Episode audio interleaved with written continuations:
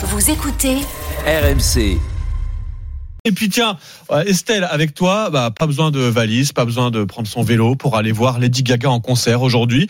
Elle se produit partout dans le monde aujourd'hui. Oui, car elle est à la tête d'affiche du Fortnite Festival. Vous connaissez sûrement le jeu en ligne Fortnite, phénomène planétaire, plus de 100 millions de joueurs réguliers. Alors on s'y tire dessus hein, pour gagner la partie.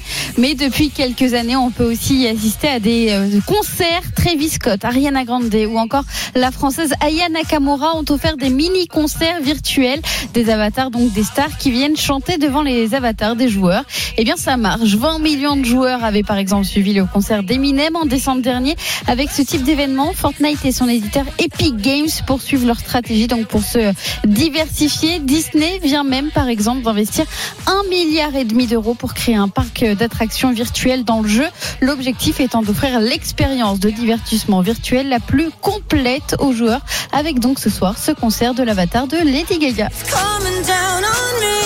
L'idée c'est qu'on vient jouer à Fortnite, là on se tire dessus, mais ensuite on regarde un concert et puis on va au parc d'attractions. C'est absolument. C'est une vie virtuelle. Ce qu'on appelle le métavers en fait. C'est vraiment ça. Ah, et bah ouais. Ouais, bah, c'est une définition du métavers. Oui, bon bah je je sais pas si j'ai hâte d'aller dans le métavers.